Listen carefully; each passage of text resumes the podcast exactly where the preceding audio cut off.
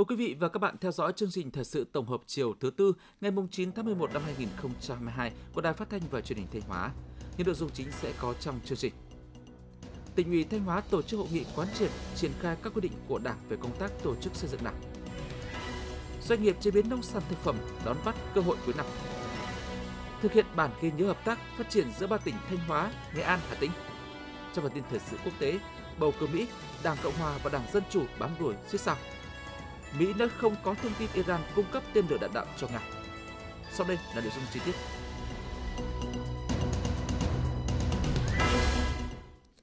Thưa quý vị và các bạn, sáng mùng 9 tháng 11, tỉnh ủy Thanh Hóa tổ chức hội nghị quán triệt, triển khai các quy định thông báo của Trung ương và kết luận kế hoạch của tỉnh ủy về công tác tổ chức xây dựng Đảng. Đồng chí Đỗ Trọng Hưng, Ủy viên Trung ương Đảng, Bí thư tỉnh ủy, Chủ tịch Hội đồng nhân dân tỉnh trực tiếp quán triệt và phát biểu chỉ đạo giao nhiệm vụ. Dự hội nghị có các đồng chí Đỗ Minh Tuấn, Phó Bí thư tỉnh ủy, Chủ tịch Ủy ban dân tỉnh, Trịnh Tuấn Sinh, Phó Bí thư tỉnh ủy, các đồng chí Ủy viên Ban Thường vụ tỉnh ủy, Ủy viên Ban chấp hành Đảng bộ tỉnh, lãnh đạo các ban sở ngành đoàn thể cấp tỉnh, lãnh đạo các huyện, thị xã thành phố, phóng viên hữu đại thông tin. Khai mạc hội nghị, đồng chí Bí thư tỉnh ủy Đỗ Trọng Hưng nêu rõ, đây là hội nghị rất quan trọng nhằm quán triệt, nâng cao nhận thức, thống nhất về hành động để tổ chức thực hiện công tác quan trọng nhất của Đảng ta, đó là công tác tổ chức cán bộ.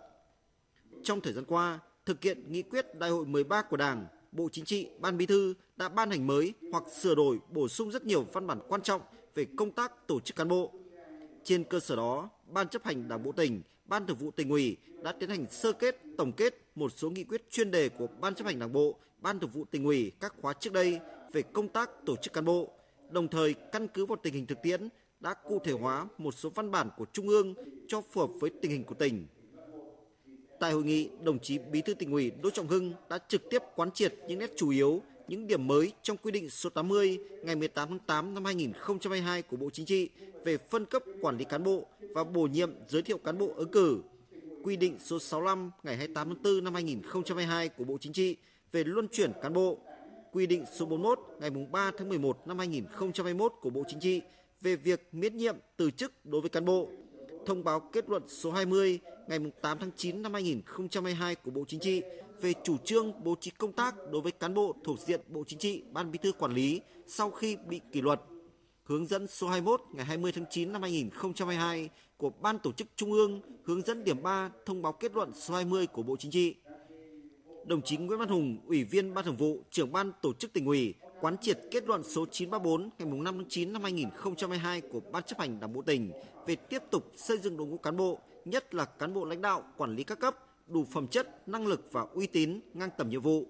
Kế hoạch hành động số 91 ngày 5 tháng 9 năm 2022 của Ban chấp hành Đảng bộ tỉnh thực hiện nghị quyết số 21 của Ban chấp hành Trung ương Đảng khóa 13 về tăng cường củng cố xây dựng tổ chức cơ sở Đảng và nâng cao chất lượng đội ngũ đảng viên trong giai đoạn mới các đồng chí Phó trưởng ban tổ chức tỉnh ủy quán triệt quy định số 58 ngày 8 tháng 2 năm 2022 của Bộ Chính trị một số vấn đề về bảo vệ chính trị nội bộ Đảng, hướng dẫn số 01 ngày 5 tháng 8 năm 2022 của Ban tổ chức Trung ương Đảng hướng dẫn thực hiện quy định số 58 ngày 8 tháng 2 năm 2022 của Bộ Chính trị. Quy định số 46 ngày 3 tháng 12 năm 2021 của Ban Bí thư về chức năng, nhiệm vụ, quyền hạn tổ chức bộ máy cơ quan chuyên trách tham mưu giúp việc huyện ủy, quận ủy, thị ủy, thành ủy trực thuộc tỉnh ủy, thành ủy. Phát biểu kết luận hội nghị và giao nhiệm vụ, đồng chí Bí thư tỉnh ủy Đỗ Trọng Hưng yêu cầu các cấp ủy, tổ chức đảng, các địa phương, đơn vị cần nhận thức đầy đủ, sâu sắc những nội dung cơ bản, những điểm mới trong các quy định của Đảng, khẩn trương ra soát, sửa đổi, bổ sung hoặc ban hành mới các văn bản của cấp mình để lãnh đạo, chỉ đạo, tổ chức triển khai thực hiện thống nhất trong toàn đảng bộ, trong quá trình thực hiện cần lưu ý các quy định thông báo của Trung ương và kết luận kế hoạch của tỉnh ủy đã quán triệt tại hội nghị ngày hôm nay phải được thực hiện đồng bộ với các quy định khác của Trung ương và tỉnh ủy về công tác tổ chức xây dựng Đảng. Đồng chí Bí thư tỉnh ủy yêu cầu các cấp ủy tổ chức Đảng, các địa phương đơn vị phải khẩn trương xây dựng kế hoạch và tổ chức học tập, quán triệt, triển khai thực hiện nghiêm túc các quy định thông báo mới của Trung ương và kế hoạch kết luận của tỉnh ủy đến cán bộ đảng viên tiếp tục đổi mới mạnh mẽ việc nghiên cứu, học tập, quán triệt các nghị quyết của Đảng theo tinh thần thiết thực, hiệu quả, khắc phục triệt đề bệnh hình thức. Ban tổ chức tỉnh ủy và các cơ quan làm công tác tổ chức xây dựng Đảng phải nâng cao hơn nữa tính chủ động, linh hoạt, sáng tạo, tiếp tục phát huy vai trò nòng cốt trong công tác tham mưu cho ban chấp hành, ban thường vụ tỉnh ủy và cấp ủy các cấp tổ chức triển khai thực hiện nghiêm túc các quy định của Đảng, pháp luật của nhà nước về công tác tổ chức và cán bộ. Tiếp tục ra soát, sửa đổi, bổ sung các quy chế, quy định nhằm hoàn thiện thể chế về công tác tổ chức cán bộ. Về nhiệm vụ kết nạp đảng viên mới, đồng chí Bí thư tỉnh ủy Đỗ Trọng Hưng đề nghị các cấp ủy tổ chức đảng xây dựng kế hoạch cụ thể để triển khai thực hiện kế hoạch giao chỉ tiêu kết nạp đảng viên mới giai đoạn 2023-2025 và hàng năm gắn với tiếp tục triển khai thực hiện hiệu quả chỉ thị số 05 ngày 28 tháng 5 năm 2021 của Ban Thường vụ tỉnh ủy về công tác phát triển đảng viên, phấn đấu hoàn thành chỉ tiêu kết nạp đảng trong toàn đảng bộ nhiệm kỳ 2020-2025. Cùng với việc quan tâm phát triển về số lượng, đồng chí Bí thư tỉnh ủy cũng lưu ý phải coi trọng chất lượng đảng viên với phương châm trọng chất hơn trọng lượng. Hiện nay, Đại hội chi bộ trực thuộc Đảng ủy cơ sở nhiệm kỳ 2022-2025 đã được tổ chức thành công. Ban thường vụ các huyện, thị, thành ủy, Đảng ủy trực thuộc tỉnh ủy cần tập trung lãnh đạo chỉ đạo các chi bộ khẩn trương kiện toàn tổ chức bộ máy, xây dựng và tổ chức thực hiện nghiêm quy chế làm việc, chương trình công tác của chi bộ, tổ chức bồi dưỡng nghiệp vụ, bồi dưỡng lý luận chính trị cho cấp ủy, bí thư chi bộ, nguồn quy hoạch cấp ủy, bí thư chi bộ, nhất là chi bộ thôn, bản, tổ dân phố để đáp ứng yêu cầu nhiệm vụ trong tình hình mới. Tiếp tục đổi mới và nâng cao hơn nữa chất lượng và tính thực chất của công tác tổ chức cán bộ, trọng tâm là công minh, công bằng trong đánh giá sử dụng cán bộ, nâng cao chất lượng cơ sở đảng và đảng viên, giữ nghiêm kỷ luật kỷ cương, nêu gương, nói đi đôi với làm. Đồng chí Bí thư tỉnh ủy lưu ý, công tác tổ chức cán bộ là công việc khó, phức tạp và nhạy cảm. Vì vậy, các đồng chí cán bộ chủ trì, cán bộ tham mưu về công tác tổ chức phải làm tốt việc quán triệt, triển khai công tác tư tưởng để việc tổ chức thực hiện được tiến hành khoa học, bài bản, đồng bộ, thống nhất và chính xác trên mọi phương diện, tạo được sự đồng thuận thống nhất trong cán bộ đảng viên. Đồng thời phải tăng cường công tác kiểm tra, giám sát, siết chặt kỷ luật, kỷ cương trong công tác cán bộ, kiên quyết bố trí lại, điều động, luân chuyển, thay thế và xử lý nghiêm cán bộ năng lực hạn chế, phẩm chất yếu kém, không toàn tâm, toàn ý vì công việc chung, suy thoái về tư tưởng chính trị, đạo đức, lối sống, tiêu cực tham nhũng, mất đoàn kết để địa phương trì trệ, yếu kém kéo dài. Bên cạnh đó, phải làm tốt công tác đào tạo, bồi dưỡng, nâng cao chất lượng đội ngũ cán bộ các cấp, gắn đào tạo, bồi dưỡng cán bộ với quy hoạch bố trí sử dụng cán bộ. Đào tạo, bồi dưỡng phải gắn lý thuyết với thực hành và kỹ năng xử lý tình huống nảy sinh trong thực tiễn đối với từng chức danh, từng cấp, từng ngành, từng lĩnh vực công tác đồng chí Bí thư tỉnh ủy mong muốn các cấp ủy tổ chức đảng, các ban sở ngành, mặt trận tổ quốc, các đoàn thể, các huyện, thị xã, thành phố sẽ tiếp tục phát huy tính chủ động, sáng tạo, tăng cường đoàn kết, thống nhất, lãnh đạo, chỉ đạo, triển khai thực hiện các quy định của Đảng đạt kết quả cao nhất. Hướng tới kỷ niệm 92 năm ngày truyền thống mặt trận Tổ quốc Việt Nam 18 tháng 11 năm 1930, 18 tháng 11 năm 2022, Sáng mùng 9 tháng 11, đồng chí Phó Chủ tịch Ủy ban dân tỉnh Lê Đức Giang đã đến dự và chung vui ngày hội đại đoàn kết toàn dân tộc với nhân dân khu dân cư Yên Thôn, xã Định Tiến, huyện Yên Định. Cùng sự có đại diện lãnh đạo Ủy ban Mặt trận Tổ quốc tỉnh, Sở Nông nghiệp và Phát triển nông thôn và huyện Yên Định. Khu dân cư Yên Thôn có 330 hộ với 1.500 nhân khẩu, trong đó có 15 hộ thuộc diện chính sách. Những năm qua, Ban công tác mặt trận đã phát huy trách nhiệm, phối hợp với chính quyền, đẩy mạnh tuyên truyền, vận động nhân dân thực hiện có hiệu quả các phong trào thi đua yêu nước – các cuộc vận động, đoàn kết giúp đỡ nhau phát triển kinh tế. Thu nhập bình quân đầu người trong thôn hiện đạt 42 triệu đồng một năm. Tỷ lệ gia đình văn hóa đạt trên 95%. Phong trào văn hóa văn nghệ thể dục thể thao sôi nổi. Việc cưới, việc tang và lễ hội được thực hiện theo nếp sống văn minh. Phong trào xây dựng xã hội học tập, xã hội hóa giáo dục được phát động sâu rộng. Công tác bảo vệ môi trường, bảo vệ sức khỏe cộng đồng được chú trọng. 100% hộ gia đình sử dụng nước hợp vệ sinh, không để lây lan dịch bệnh tình hình an ninh chính trị, trật tự an toàn xã hội ổn định. Phát biểu tại ngày hội, Phó Chủ tịch Ủy ban nhân dân tỉnh Lê Đức Giang chúc mừng những thành tích mà cán bộ và nhân dân trong khu dân cư đã đạt được, đồng thời mong muốn chi bộ, ban công tác mặt trận, các tổ chức đoàn thể và nhân dân tiếp tục phát huy truyền thống đoàn kết, tự lực tự cường, tích cực tham gia phát triển kinh tế, xây dựng nông thôn mới, xây dựng nếp sống văn hóa, thực hiện tốt phong trào thi đua yêu nước, sớm đưa Yên thôn trở thành khu dân cư kiểu mẫu, Phó Chủ tịch Ủy ban nhân dân tỉnh đề nghị cấp ủy chính quyền huyện Yên Định, xã Định Tiến và các ngành đơn vị liên quan tiếp tục quan tâm, lãnh chỉ đạo, tạo điều kiện để các khu dân cư trong xã phát triển toàn diện, quan tâm phát triển hạ tầng giao thông nông thôn, cảnh quan môi trường, nắm bắt và giải quyết kịp thời những nguyện vọng, đề xuất chính đáng của nhân dân. Nhân dịp này, Phó Chủ tịch Ủy ban nhân dân tỉnh Lê Đức Giang đã tặng cán bộ và nhân dân khu dân cư Yên Thôn bức ảnh Chủ tịch Hồ Chí Minh bắt tay Bác Tôn Đức Thắng, hình ảnh cao đẹp của tình đoàn kết Nam Bắc, biểu tượng thiêng liêng của khối đại đoàn kết toàn dân tộc Việt Nam, trao 10 xuất quà cho các gia đình có hoàn cảnh khó khăn và trao 50 triệu đồng hỗ trợ xây nhà đại đoàn kết cho gia đình ông Trịnh Văn Thuân, thôn Yên Thôn. Thực hiện kế hoạch về tiếp xúc cử tri của các tổ đại biểu Hội đồng Nhân dân tỉnh trước kỳ họp thứ 10, Hội đồng Nhân dân tỉnh Thanh Hóa khóa 18, Văn phòng đoàn đại biểu Quốc hội và Hội đồng Nhân dân tỉnh Thanh Hóa thông báo lịch tiếp xúc cử tri ngày 10 tháng 11 như sau. Tổ đại biểu Hội đồng Nhân dân tỉnh, đơn vị bầu cử huyện Như Xuân gồm các đại biểu ông Trần Mạnh Long, tránh văn phòng đoàn đại biểu Quốc hội và Hội đồng Nhân dân tỉnh, ông Nguyễn Ngọc Túy, Giám đốc Sở Khoa học và Công nghệ, bà Lê Thị Linh, cán bộ Quỹ tín dụng nhân dân Bình Minh, huyện Như Xuân, tiếp xúc cử tri huyện Như Xuân tại hội trường Ủy ban nhân dân xã Thanh Sơn, huyện Như Xuân, thời gian bắt đầu từ 13 giờ 30. Tổ đại biểu Hội đồng nhân dân tỉnh đơn vị bầu cử huyện Quan Sơn gồm các đại biểu ông Lê Văn Châu, tỉnh ủy viên, bí thư tỉnh đoàn, ông Lương Tiến Thành, phó giám đốc Sở Tài chính, ông Vũ Văn Tùng, Phó Chỉ huy trưởng kiêm tham mưu trưởng Bộ Chỉ huy quân sự tỉnh Thanh Hóa tiếp xúc cử tri huyện Quan Sơn tại Trung tâm Hội nghị huyện Quan Sơn thời gian bắt đầu từ 14 giờ. Tổ đại biểu Hội đồng Nhân dân tỉnh, đơn vị bầu cử huyện Thiệu Hóa gồm các đại biểu ông Lê Minh Nghĩa, tỉnh ủy viên, Giám đốc Sở Kế hoạch và Đầu tư, ông Nguyễn Văn Biện, Bí thư huyện ủy, Chủ tịch Hội đồng nhân dân huyện Thiệu Hóa, ông Nguyễn Quốc Hải, Phó trưởng ban pháp chế Hội đồng nhân dân tỉnh tiếp xúc cử tri huyện Thiệu Hóa tại hội trường xã Thiệu Quang, huyện Thiệu Hóa, thời gian bắt đầu 14 giờ. Quý vị và các bạn đang theo dõi chương trình thời sự phát thanh của Đài Phát thanh và Truyền hình Thanh Hóa. Chương trình được phát trên sóng FM tần số 92,3 MHz. Tiếp theo sẽ là những thông tin đáng chú ý. Thưa quý vị và các bạn, đẩy mạnh cải cách hành chính tạo môi trường đầu tư thông thoáng hấp dẫn là một trong ba khâu đột phá của nghị quyết Đại hội Đảng bộ tỉnh Thanh Hóa lần thứ 19.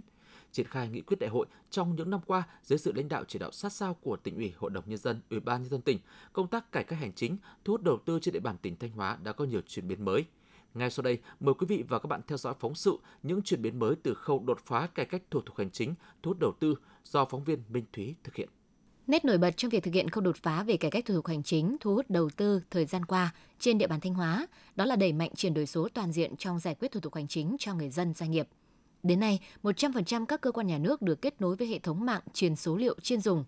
Cổng dịch vụ công tỉnh được tích hợp với Cổng dịch vụ công quốc gia và các hệ thống thanh toán trực tuyến, tạo điều kiện thuận lợi cho tổ chức người dân doanh nghiệp thực hiện thủ tục hành chính mọi lúc mọi nơi, tiết kiệm thời gian chi phí. Tỷ lệ hồ sơ tiếp nhận, xử lý trực tuyến mức độ 3-4 đạt từ 85 đến 90%.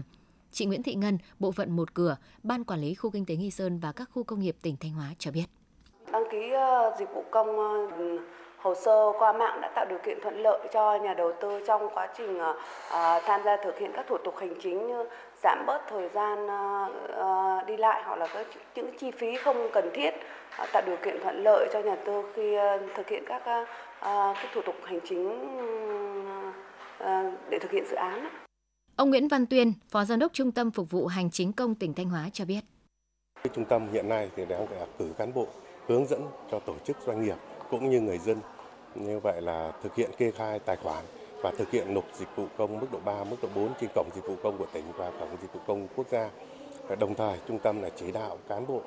ờ, tiếp nhận hồ sơ của các sở ngành tại trung tâm. Ờ, trong quá trình tiếp nhận hồ sơ là tăng cường tuyên truyền và hướng dẫn làm mẫu cho tổ chức doanh nghiệp thực hiện dịch vụ công mức độ 3, mức độ 4 trên cổng dịch vụ công của tỉnh, của quốc gia.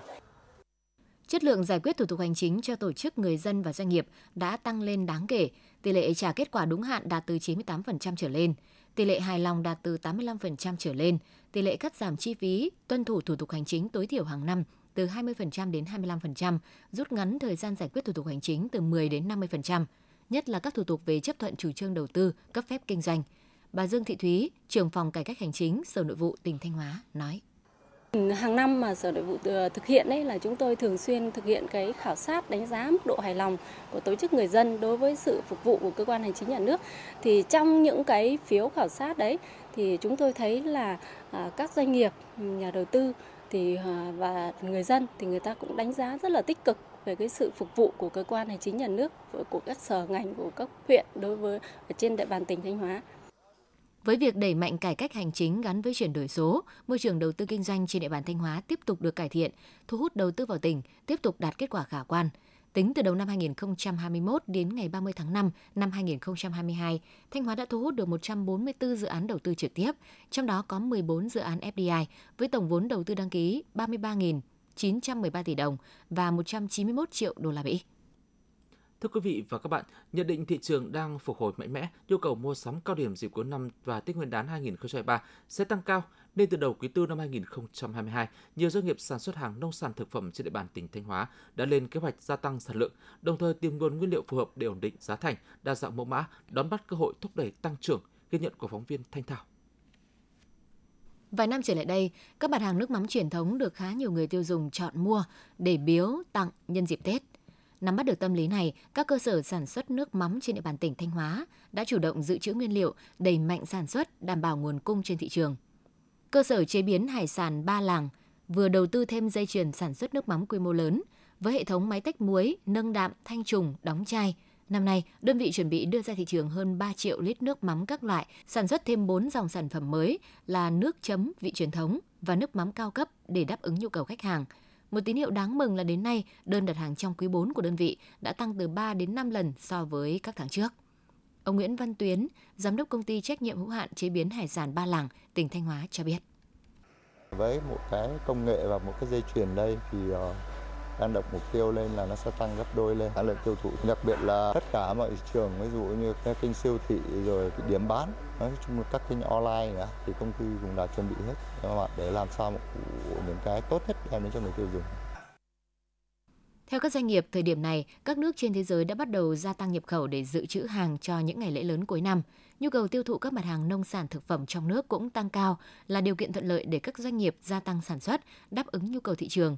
Từ đầu quý 4, hầu hết các doanh nghiệp, cơ sở sản xuất hàng nông sản thực phẩm của Thanh Hóa đều đã xây dựng kế hoạch tăng dự trữ nguyên liệu và đẩy mạnh sản xuất để tăng nguồn cung hàng hóa ra thị trường.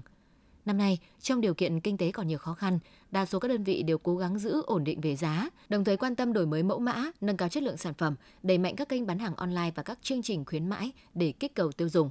Ông Nguyễn Hữu Lự, giám đốc công ty trách nhiệm hữu hạn thương mại Lự Sướng tỉnh Thanh Hóa cho biết. Tín hiệu mừng cho chúng tôi là sản lượng tôi tăng từ 25 đến 30% so với cùng kỳ năm ngoái. Và chúng tôi chuẩn bị một cái số lượng rất lớn cho cho cái, cái Tết dương lịch và Tết Nguyên đán. Đối với dòng chất lượng cao, hai dòng nếp nếp cái hoa vàng tiến vua và nếp thiên sơn hà lĩnh, ờ, lượng tăng sẽ 15 đến 20%. Và hiện tại thì chúng tôi ờ, dự tính là à, từ nay đến cuối năm sẽ tập trung là thu mua các cái dòng dòng nếp chúng tôi đã đã lên cái sản xuất ờ, gắn với tiêu thụ 10 tháng năm 2022, tổng mức bán lẻ hàng hóa và doanh thu dịch vụ trên địa bàn tỉnh Thanh Hóa đạt hơn 117.000 tỷ đồng. Trong đó, riêng nhóm hàng lương thực thực phẩm đạt hơn 52.000 tỷ đồng, tăng 18,9% so với cùng kỳ. Để thúc đẩy tiêu thụ các mặt hàng nông sản thực phẩm, từ ngày mùng 4 đến ngày mùng 8 tháng 11 năm 2022, tỉnh Thanh Hóa tổ chức hội nghị kết nối cung cầu, kết hợp trưng bày giới thiệu sản phẩm nông sản thực phẩm an toàn năm 2022 Bên cạnh đó, tỉnh cũng đang triển khai nhiều hoạt động kết nối, xúc tiến thương mại, hỗ trợ các doanh nghiệp sản xuất, chế biến nông sản thực phẩm, tìm kiếm, mở rộng thị trường. Đây là điều kiện thuận lợi để các đơn vị tiếp tục đẩy mạnh sản xuất, không chỉ đáp ứng nhu cầu tiêu dùng cuối năm mà còn đưa thương hiệu nông sản thực phẩm xứ Thanh ngày càng phát triển. Hiện nay trên địa bàn tỉnh Thanh Hóa có 342 doanh nghiệp kinh doanh xăng dầu, gồm 10 doanh nghiệp đầu mối phân phối cho các cửa hàng bán lẻ xăng dầu và 332 đại lý bán lẻ xăng dầu có 577 cửa hàng xăng dầu được Sở Công Thương cấp giấy chứng nhận cửa hàng đủ điều kiện bán lẻ. Cả 10 trên 10 doanh nghiệp đầu mối đã ký cam kết chấp hành nghiêm chính sách điều hành của cơ quan quản lý nhà nước về lĩnh vực xăng dầu, đảm bảo nguồn cung xăng dầu cho thị trường, chịu trách nhiệm nếu để xảy ra tình trạng đầu cơ găm hàng không cung cấp xăng dầu cho các cơ sở bán lẻ nhằm trục lợi. 572 trên 593 cửa hàng xăng dầu, 96,5% ký cam kết chấp hành nghiêm chỉnh chính sách điều hành của cơ quan quản lý nhà nước về đảm bảo nguồn cung ứng xăng dầu và niêm yết bán đúng giá các sản phẩm xăng dầu. Ủy ban nhân dân tỉnh Thanh Hóa vừa có văn bản về việc tổ chức thực hiện bản ghi nhớ hợp tác phát triển giữa ba tỉnh Thanh Hóa, Nghệ An, Hà Tĩnh. Theo đó, Ủy ban dân tỉnh Thanh Hóa yêu cầu các sở ban ngành đơn vị cấp tỉnh, Ủy ban nhân dân các huyện thị xã thành phố theo chức năng nhiệm vụ được giao, căn cứ quy định hiện hành của pháp luật, các văn bản chỉ đạo của Ủy ban dân tỉnh chủ động phối hợp với cơ quan tương ứng của các tỉnh bạn để xây dựng kế hoạch tổ chức thực hiện đảm bảo khả thi thiết thực hiệu quả đúng quy định theo chỉ đạo của Thường trực tỉnh ủy, định kỳ tổng hợp tình hình thực hiện, báo cáo Chủ tịch Ủy ban dân tỉnh qua Sở Kế hoạch và Đầu tư trước ngày 25 tháng 11 hàng năm hoặc báo cáo đột xuất khi có yêu cầu. Văn phòng Ủy ban dân tỉnh theo dõi đôn đốc việc thực hiện bản ghi nhớ hợp tác và các nội dung chỉ đạo nêu trên của các cơ quan tổ chức đơn vị của tỉnh, kịp thời báo cáo đề xuất với Chủ tịch Ủy ban dân tỉnh những vấn đề vướng mắc phát sinh vượt thẩm quyền. Ngày 9 tháng 11, Hội Liên hiệp Phụ nữ tỉnh phối hợp với Công ty Cổ phần Thiết bị Vật tư y tế Thanh Hóa trao biển hỗ trợ kinh phí 50 triệu đồng xây nhà cho viên có hoàn cảnh đặc biệt khó khăn Hoàng Thị Tâm, thôn Phố Thịnh, xã Phú Lộc, huyện Đậu Lộc. Chị Hoàng Thị Tâm thuộc hộ nghèo, quá chồng, một mình chị phải nuôi hai con nhỏ, bản thân chị cũng thường xuyên ốm mệt và ở cùng với ông bà ngoại. Sau khi ra soát hoàn cảnh thực tế của gia đình hội viên, Hội Liên hiệp Phụ nữ tỉnh đã vận động được nguồn kinh phí 50 triệu đồng của công ty cổ phần thiết bị vật tư tế Thanh Hóa hỗ trợ xây nhà cho chị Tâm. Công ty chuyển tiền trực tiếp về Hội Liên hiệp Phụ nữ huyện quản lý và trao 50% kinh phí để chị Tâm xây nhà. Dự kiến đầu tháng 1 năm 2023, công trình nhà của chị Tâm sẽ hoàn thành với diện tích hơn 80 m2 và công ty sẽ bàn giao 50% kinh phí còn lại cho gia đình. Đây là việc làm có ý nghĩa thiết thực, thể hiện sự quan tâm trong lo đời sống cho hội viên phụ nữ đặc biệt khó khăn của tổ chức hội và đơn vị hảo tâm chung tay vì an sinh xã hội. Được biết trong tháng 10 và tháng 11, công ty cổ phần thiết bị vật tư y tế Thanh Hóa đã thông qua cầu nối Hội Liên hiệp Phụ nữ tỉnh trao kinh phí hỗ trợ xây 3 máy ấm cho hội viên nghèo ở các huyện Nga Sơn, Hoàng Hóa và Hậu Lộc, tổng trị giá 150 triệu đồng. Thưa quý vị và các bạn, trợ giúp pháp lý là một trong những chính sách mang tính nhân đạo của Đảng, Nhà nước nhằm đảm bảo cho mọi công dân đều bình đẳng trước pháp luật, thực hiện công bằng xã hội. Những năm qua, Trung tâm trợ giúp pháp lý nhà nước tỉnh Thanh Hóa đã tập trung cung cấp dịch vụ pháp lý miễn phí, giúp bảo vệ quyền và lợi ích hợp pháp là điểm tựa tin cậy cho người yếu thế, ghi nhận của phóng viên Thúy Lượng. Với bản thân gia đình chúng tôi là cảm thấy cái kết quả là rất chi là mãn nguyện và cũng thấy hài lòng với cái bên à, trợ giúp pháp lý có phân tích về các cái luật gia đình chúng tôi là đúng là yên tâm và cũng mới biết về luật và đấy. Tôi xin chân thành cảm ơn. Việc của cháu xảy ra thì gia đình thì cái đầu tiên cũng rất là bàng hoàng. Được các cái ban ngành, ví dụ như bên điều tra người ta có giới thiệu cho bên trợ giúp pháp lý đấy, thì ờ, đến nay thì vụ án của ta thì cũng đã xong rồi. Thì cũng mọi việc thì cũng đều đạt được những cái mục đích của gia đình, tức là công bằng rồi ờ, đúng người đúng tội thì cháu bây giờ cũng ờ, được đi học đây chỉ là hai trong số 2.777 vụ việc mà người yếu thế được Trung tâm trợ giúp pháp lý nhà nước tỉnh Thanh Hóa hỗ trợ miễn phí. Mỗi người có một hoàn cảnh và câu chuyện riêng. Người vì thiếu hiểu biết pháp luật, người vì bồng bột nông nổi, người vì lợi ích trước mắt mà vi phạm. Có trường hợp do nhẹ dạ cả tin, ngây thơ, không cưỡng nổi sự cám dỗ mà trở thành nạn nhân. Để có thể trợ giúp pháp lý thành công các vụ việc, với mỗi trợ giúp viên pháp lý, bản thân họ phải nghiên cứu kỹ nội dung vụ việc và các văn bản pháp luật có liên quan, tìm hiểu và nắm bắt được bản chất vụ việc cũng như tâm lý của bị cáo bị hại. Từ đó, định hướng khắc phục lỗi, đưa ra quan điểm căn cứ thuyết phục để bảo chữa cho người được trợ giúp pháp lý trong các phiên tòa. Bà Lê Thị Phượng, Phó trưởng phòng nghiệp vụ 2, Trung tâm trợ giúp pháp lý nhà nước tỉnh Thanh Hóa chia sẻ thêm.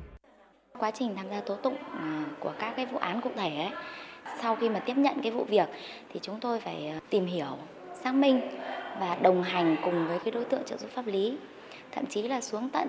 nhà họ đến các cơ quan liên quan để mà xác minh vụ việc làm sao mà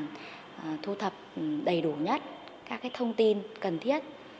để mà trợ giúp ừ, cho họ tốt nhất, có hiệu quả nhất đối tượng của mình. Với trợ giúp viên Nguyễn Thị Hương, chi nhánh trợ giúp pháp lý số 4 huyện Như Thanh Như Xuân, thì sau mỗi vụ việc, bản thân lại thấy thương cho các đối tượng yếu thế vì thiếu hiểu biết luật pháp nên đã có hành động, hành vi vi phạm đáng tiếc xảy ra. Chúng tôi luôn luôn cùng dân và hiểu được là tâm tư nguyện vọng của người dân và cố gắng để góp phần nào đó công sức về việc là hỗ trợ cho nhân dân được tốt nhất. Chúng tôi càng thấy là cái nghề nghiệp của mình có vai trò to lớn trong việc bảo vệ sự công bằng của pháp luật. Ông Đoàn Văn Dương, Giám đốc Trung tâm trợ giúp pháp lý nhà nước tỉnh Thanh Hóa cho biết, đối với người yếu thế, khi nhận được thông tin, trung tâm cử người đến tận nơi kiểm tra, xác minh ngay để kịp thời trợ giúp. Tuy cùng là người yếu thế, nhưng mỗi người có hoàn cảnh hiểu biết khác nhau. Họ thường gặp khó khăn về tài chính và đi lại, thiếu nhận thức pháp luật. Do vậy, trong quá trình trợ giúp, Trung tâm yêu cầu trợ giúp viên phải tiếp cận thường xuyên, chủ động tìm kiếm thông tin, tài liệu, chứng cứ giúp thân chủ. Mỗi vụ việc, trung tâm phải lựa chọn người phù hợp, ngoài chuyên môn nghiệp vụ còn phải đáp ứng các tiêu chí khác nhau như cách ứng xử, trình độ tâm lý học, giao tiếp để đạt hiệu quả cao nhất. bởi trợ giúp pháp lý cho người yếu thế không chỉ đơn giản chỉ là hỗ trợ về pháp luật nhằm giúp học sinh được giao lưu trao đổi thông tin tâm tư nguyện vọng, hỗ trợ giải quyết các vướng mắc về an ninh trật tự an toàn trường học. Từ năm học 2021-2022, các trường trung cơ sở và trung học phổ thông trên địa bàn huyện Yên Định đã xây dựng mô hình câu lạc bộ pháp luật học đường. Mô hình này đã và đang tạo môi trường thuận lợi để các học sinh hiểu biết pháp luật đúng đắn khi còn ngồi trên ghế nhà trường. Phản ánh của phóng viên Trần Hà. Vào mỗi buổi sáng thứ hai chào cờ đầu tuần, trên 500 em học sinh của trường Trung học cơ sở Định Bình huyện Yên Định lại được sinh hoạt dưới cờ bằng hình thức sân khấu hóa như hướng dẫn cách đội mũ bảo hiểm đúng cách, tư thế ngồi sau xe máy, xe đạp an toàn và tham gia hỏi đáp các tình huống giao thông, nhận diện biển báo giao thông cũng như cách phòng chống ma túy, bạo lực học đường, kỹ năng tự bảo vệ bản thân trong và ngoài nhà trường. Những kiến thức pháp luật tưởng chừng khô khan lại được các em học sinh thể hiện dưới hình thức sinh động vui nhộn.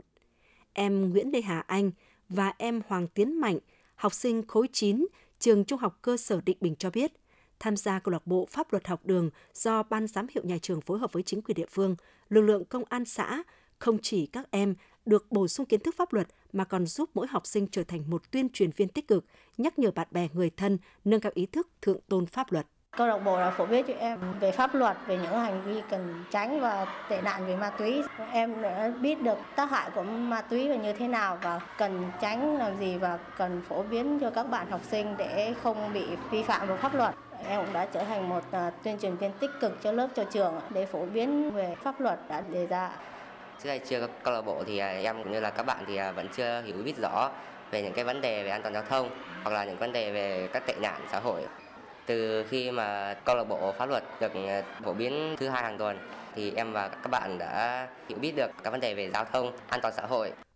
Thực hiện kế hoạch của Ủy ban nhân dân huyện, công an xã và ban giám hiệu các nhà trường về việc phối hợp thực hiện nhiệm vụ bảo vệ an ninh chính trị, trật tự an toàn xã hội, tích cực đấu tranh phòng chống tội phạm, vi phạm pháp luật khác trong ngành giáo dục. Từ năm học vừa qua, Phòng Tư pháp huyện Yên Định đã phối hợp với ngành giáo dục, các trường học và lực lượng công an các xã thị trấn thành lập câu lạc bộ pháp luật học đường tại các trường học. Ông Nguyễn Văn Nghị, Phó Chủ tịch Ủy ban nhân dân xã Định Bình huyện Yên Định cho biết, ban chủ nhiệm câu lạc bộ đã xây dựng quy chế kế hoạch hoạt động và phân công nhiệm vụ cho từng thành viên gồm lực lượng công an, trưởng, phó các đoàn thể địa phương, ban giám hiệu các nhà trường xây dựng kế hoạch theo từng tuần tháng. Trong quá trình thực hiện, ban chủ nhiệm câu lạc bộ thường xuyên gặp gỡ, họp định kỳ hàng tháng đánh giá tình hình, kết quả thực hiện, thảo luận và đưa ra các giải pháp nhằm nâng cao chất lượng hoạt động của câu lạc bộ. Tập huấn nâng cao cái kiến thức cho cái tuyên truyền viên tăng cường cái kiến thức mới trong cái quá trình tuyên truyền thì có cái những cái liên hệ thực tế dẫn chứng thực tế để dễ hiểu hơn dễ thực hiện và tuân thủ theo quy định của pháp luật. Thầy giáo Nguyễn Văn Tới, Phó Hiệu trưởng Trường Trung học cơ sở Định Bình cho biết, với mô hình câu lạc bộ pháp luật học đường đã giúp ban giám hiệu các nhà trường kết nối chia sẻ thông tin trên các trang mạng xã hội, website của trường, trang fanpage của đoàn thanh niên, Zalo của nhóm chủ nhiệm và nhóm ban đại diện cha mẹ học sinh. Theo đó, truyền tải kịp thời những thông tin pháp luật đến gia đình cũng như từng học sinh, ngăn chặn kịp thời tình trạng học sinh vi phạm pháp luật và các tệ nạn xã hội. Câu lạc bộ này thì cũng đã tác động đến cái ờ, nhận thức của các em. Đối với các cái thành viên trong câu lạc bộ này thì ờ, phối hợp giải quyết những cái công việc mà các em mà đang còn nhận thức chưa đầy đủ. Nhà trường vẫn đang ờ, duy trì sinh hoạt câu lạc bộ bằng hình thức dưới cờ vào thứ hai đầu tuần. Từ đầu năm học mới đến nay, các trường học trên địa bàn huyện Yên Định đã tổ chức được 20 buổi tuyên truyền phổ biến pháp luật với hàng nghìn lượt học sinh, cán bộ giáo viên tham gia. Hiện có thêm nhiều trường học đăng ký tổ chức câu lạc bộ pháp luật học đường thông qua các buổi sinh hoạt dưới cờ, hoạt động ngoại khóa, qua đó góp phần nâng cao chất lượng hiệu quả công tác tuyên truyền phổ biến giáo dục pháp luật, tạo môi trường lành mạnh cho học sinh học tập vui chơi, hỗ trợ giải quyết các vấn đề khó khăn vướng mắc trong công tác đảm bảo an ninh trật tự, an toàn trường học. Thời gian qua, huyện Nga Sơn luôn chú trọng chỉ đạo nâng cao chất lượng hiệu quả hoạt động phổ biến giáo dục pháp luật đến cán bộ, đảng viên, công chức viên chức và nhân dân trên địa bàn huyện qua đó góp phần vào việc nâng cao ý thức tôn trọng và tự giác chấp hành pháp luật, giữ vững ổn định chính trị, trật tự an toàn xã hội tại địa phương. Từ đầu năm 2022 đến nay, Phòng Tư pháp đã tham mưu Ủy ban dân huyện phối hợp với Sở Tư pháp, Trung tâm Văn hóa Thông tin Thể thao và Du lịch, các ngành đoàn thể trong huyện tổ chức 41 hội nghị tuyên truyền với trên 3.000 người tham gia, soạn thảo phát hành 2.037 tài liệu về các văn bản pháp luật mới ban hành – tuyên truyền 1.710 lần phát sóng chương trình các nội dung quy định của pháp luật, qua đó góp phần lan tỏa tinh thần tượng thôn pháp luật, nâng cao ý thức chấp hành pháp luật của cán bộ đảng viên và nhân dân. Quý vị và các bạn vừa theo dõi phần tin trong tỉnh của Đài Phát thanh và Truyền hình Thanh Hóa. Thực hiện chương trình biên tập viên Thúy Lượng, các phát thanh viên Quang Duẩn, Minh Thư, kỹ thuật viên Thu Thủy, tổ chức sản xuất lường Xuân Hồng, chỉ đạo sản xuất Nguyễn Huy Long. Tiếp ngay sau đây là bản tin thời sự quốc tế.